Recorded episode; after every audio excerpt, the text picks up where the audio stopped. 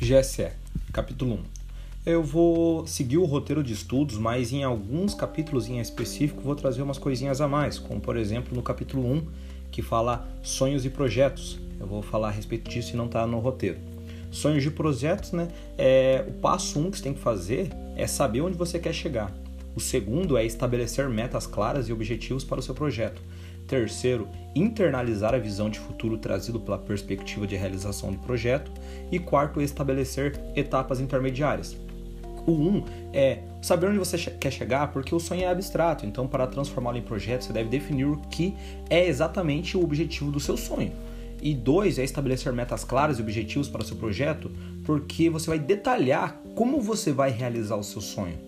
Então você vai procurar planejar, descrever de modo específico as metas que você deverá, de, eh, deverá alcançar para o seu sonho ser realizado. O terceiro passo é internalizar a visão de futuro trazido pela perspectiva de realização do projeto. Então você deverá pensar em tudo aquilo que a realização do sonho lhe trará de bom, pensando nos prazeres. Então você vai se sentir como se você já tivesse com o sonho realizado.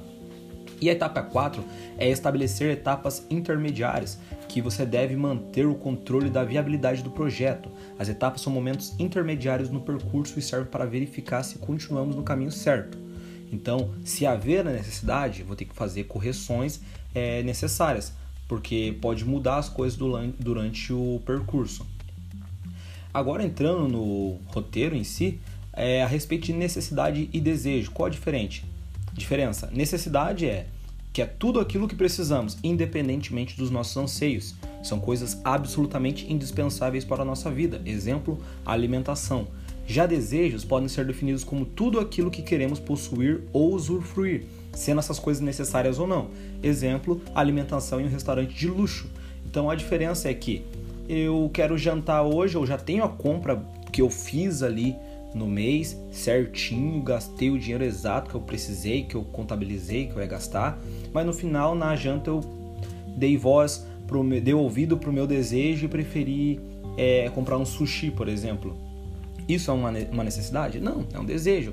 É uma coisa, uma coisa assim que às vezes pode ser até supérfluo. Porém, para a gente entender a diferença, necessidade é algo indispensável à vida. Agora, desejos pode ser necessário ou não é aquilo que queremos possuir ou usufruir. É, nossos recursos financeiros eles devem satisfazer nossas necessidades, mas na medida do possível podemos atender também os nossos desejos. Os desejos eles não são ruins. A gente não tem que pensar que ah, desejo é algo negativo. Não, eles nos dão prazer e determinam aquilo que queremos para o nosso futuro. Então, tipo, esse é o nosso recurso no caso. Eles, eles nos dão prazer e determinam aquilo que queremos para o nosso futuro, os nossos recursos. Porém, ali os desejos, eles têm que estar sempre sendo realizados, mas de uma maneira controlada. A gente tem que estar satisfazendo os nossos desejos, porque a gente vai virar, senão a gente vai ter uma vida muito é, monótona. A gente tá, tem que estar cuidando ali daquilo que é necessário para nossa vida e de vez em quando, poxa, eu estou querendo comprar um tênis, é, mas talvez eu não precise agora, então vou dar uma calma. Mas, pô, agora eu preciso desse tênis aqui, ou eu, ele é bom, vai me ajudar na corrida, então vou lá e é, é, acabo pegando ali da, do meu desejo de ter aquele tênis um pouquinho melhor, sendo que talvez o que era necessário era um tênis de corrida, mas eu quis pegar um pouquinho melhor, satisfiz o meu desejo, mas de forma controlada, então tá tudo bem. Das definições de metas agora, é importante ter claro onde você quer chegar. Nem sempre vamos saber o caminho que nos leva direto até lá, então o caminho pode ser construído durante a jornada. Colocamos muitas coisas com foco no curto prazo, poucas metas acabam saindo do papel definitivamente. Porém, são raras, são raras as pessoas que colocam metas de longo prazo, aquelas lá acima de 5 anos. As pessoas costumam superestimar o curto prazo e subestimar o longo prazo. É, ressalto que esse prazo de 5 anos para longo prazo não está no material, é uma questão de conhecimento e opinião própria. É, quem não sabe o que quer, qualquer caminho serve, né? Já tem até aquela frase.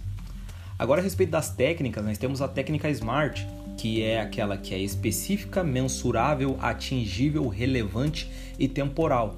Lembrando que a técnica SMART é definida como um acrônimo para tornar mais simples a ideia do que é necessário para você estabelecer uma meta de acordo com esse método. Então você acaba visualizando a sua meta de uma forma mais simples, ah, de uma forma que você consegue enxergar exatamente aquilo que você quer.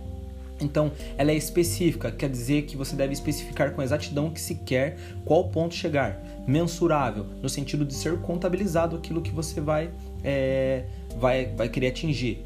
Daí, no caso, atingível, que deve ser possível se conseguir no prazo estabelecido. Relevante, o motivo pelo qual essa meta é importante. Temporal, deve estabelecer um período de tempo para alcançar esse objetivo. É a mesma coisa que falar, ah, eu quero ser é, terceiro sargento. É uma meta específica, eu sei exatamente o que eu quero. Mensurável, é, é possível contabilizar isso? Sim, é possível contabilizar isso. Ah, eu estou dentro aqui do, da, da polícia, então eu preciso fazer isso, isso e aquilo para é, chegar ali. É atingível, deve ser possível é, de conseguir um prazo, é, é, é, é, é possível atingir dentro do prazo ali, por exemplo, se você tem uma idade específica e já vai poder se aposentar, vai ter que se aposentar, já não é mais atingível, porque sei lá, você estava num outro regime, algo do tipo assim, que nem no próprio Paraná, é relevante, o motivo pela qual essa meta é importante para você. É, é importante para mim porque é algo que define meu futuro.